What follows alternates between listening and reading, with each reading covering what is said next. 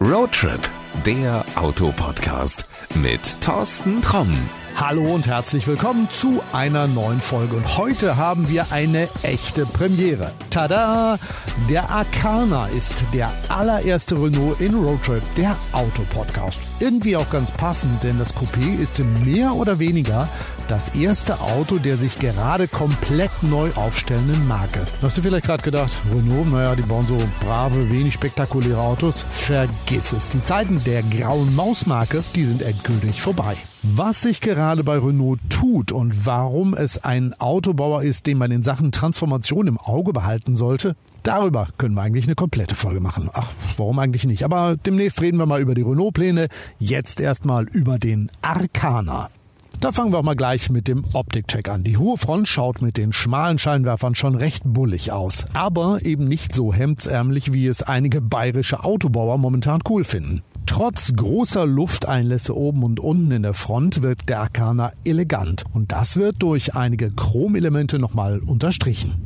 Wenn du, so wie ich jetzt, mit einigen Metern Abstand vor dem Arcana stehst, dann hast du den Eindruck, dass das Renault-Emblem zentral in der Front positioniert wurde. Von dort aus ziehen sich kräftige Linien über die Motorhaube und hin zu den A-Säulen. Diese beiden Linien, die auf der Motorhaube ihren Ursprung haben, die setzen sich auf dem Dach fort. Und das alles sorgt optisch schon mal für Dynamik. Gehen wir mal zur Seite und da haben sich die Designer auch einiges einfallen lassen. Bereits der vordere Kotflügel, der wird, na, sag mal, ausgestellt. Und äh, diese Linienführung, die setzt sich auch bis zum Heck fort. Dort geht sie dann in den angedeuteten Heckspoiler über. Klar, so wirkt das 4,50 Meter Coupé SUV optisch schon mal länger und kräftiger. Schwarze Kunststoffelemente an den Radläufen und am Schweller geben dem Franzosen ein Offroad-Image. So, und jetzt sind wir am Heck angekommen. Ja, ich habe es eben gesagt, oben, da gibt es so eine Art Heckspoiler und unten, da gibt es einen angedeuteten Unterfahrschutz. So nimmt man dann auch das Thema Offroad nochmal auf. Was aber sofort auffällt, besonders jetzt im dunklen Herbst, das ist das durchgehende Leuchtenband. Das sorgt im Dunkeln nämlich dafür, dass der Arcana sofort als ein Mitglied der Renault-Familie zu erkennen ist. Und wie immer, wenn wir schon mal hier angekommen sind, dann werfen wir mal gleich einen Blick in den Kofferraum. Und das ist wirklich mal ein großer Kofferraum. Im Prospekt heißt es, dass hier ein halber Kubikmeter hineinpasst. Der Wochenendeinkauf, der fühlt sich da drin also schon fast verloren. Also auch für die Urlaubsreise ist genügend Platz. Allerdings aufgrund seiner abfallenden Coupé-Linie gehen da keine Kühlschränke oder Klaviere rein, aber das ist auch nicht das Metier des Arcana. So, dann machen wir eben noch mal schnell kurz halt auf der Rücksitzbank. Obwohl es ein Coupé ist, ist die hintere Tür richtig groß. Prima also zum Ein- und Aussteigen. Verrenkungen sind da nicht nötig und du schlägst auch nicht mit dem Kopf am Dach an. Auf der Rücksitzbank angekommen, kann der Franzose nicht so ganz verleugnen, dass es sich um ein Coupé handelt. Seitlich im Himmel gibt es extra Ausbuchtungen, dass die hinteren Passagiere nicht mit dem Kopf am Dach sitzen müssen. Und ich mit meinen 1,82 Meter fühle mich hier auch überhaupt nicht eingeengt. Aber ich will nicht die ganze Folge auf dem Rücksitz verbringen. Deshalb Tür auf und ab nach vorne. Bevor wir losfahren, schauen wir uns natürlich mal kurz den Fahrerplatz an. Ich habe hier sofort einen bequemen Platz gefunden. Unser Testwagen hat elektrisch verstellbare Ledersitze und nein, die sind nicht typisch französisch weich, sondern angenehm straff gepolstert. Jeder sollte also hier seine passende Sitzposition finden. Es gibt in den Türen und in der Mittelkonsole genügend Ablagen für den Krimskrams, den man so mit sich herumschleppt. Dein Handy hat einen eigenen Platz vor dem Schalthebel, wo es kontaktlos geladen wird, also sofern es das natürlich unterstützt. In der Mitte des Armaturenbretts ist ein großes, knackig scharfes Display, mit dem du Navigation und Infotainment steuerst. Auch die verschiedenen Fahrmodi kannst du hier anwählen und konfigurieren. Also genug geredet. Nun ist die Zeitmaschine an der Reihe, den Starterknopf gedrückt und bis gleich. Kuckuck, da bin ich wieder. Der Renault Arcana und ich haben 1302,2 Kilometer zurückgelegt. Was ist mir aufgefallen? Ha, einiges. Lass mich mal mit dem Antrieb beginnen. Habe ich vorhin eigentlich gesagt, dass es sich um einen Hybrid mit 145 PS Systemleistung handelt? Äh, ich glaube nicht. Anyway. Der Arcana ist kein Plug-in-Hybrid, was nicht mehr ganz so häufig vorkommt, aber nicht unbedingt schlechter sein muss.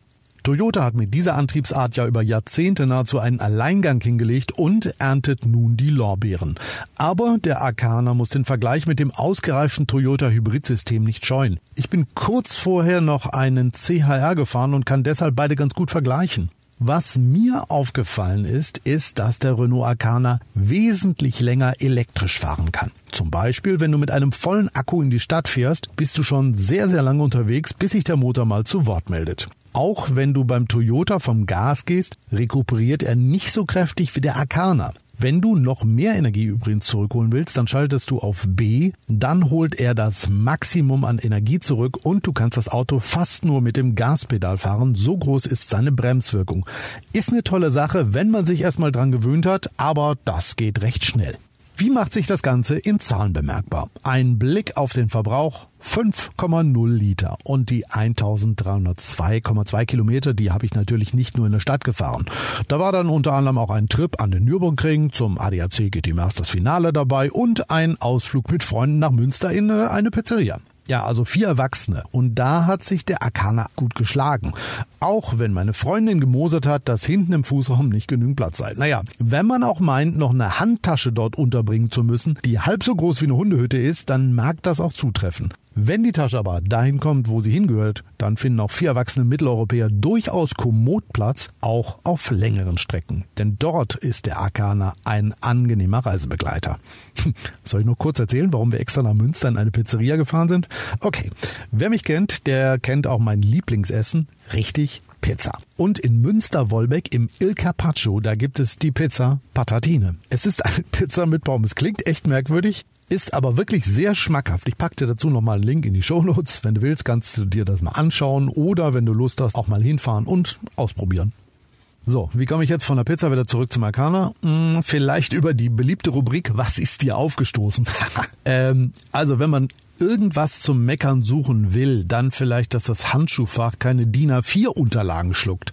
Aber eben für eine Bedienungsanleitung, eine Sonnenbrille und so weiter reicht's einfach aus. Zum Schluss noch die Frage, für wen ist der Arcana eine Alternative?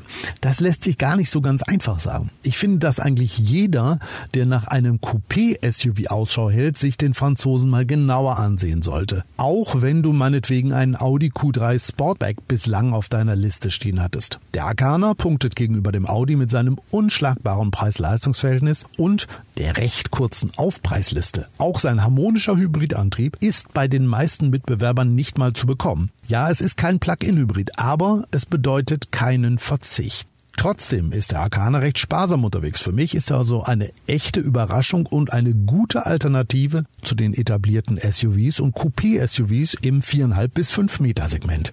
Denn auch die vielen Assistenzsysteme gehen sehr, sehr souverän seiner Arbeit nach. Oft auch besser als die einiger Premium-Hersteller. Als Beispiel der Abstandsradar. Wenn du mit dem unterwegs bist und äh, du biegst ab, der verliert das vor dir fahrende Auto nicht, auch wenn du abgebogen bist, sondern kurze Zeit später ist es wieder da und er folgt dem Auto dann wieder wie ein Schatten. Also für mich ist der Franzose ein sehr ausgewogenes Auto, das viel Fahrspaß mitbringt und auch bei Technikfreaks für ein Lächeln sorgt.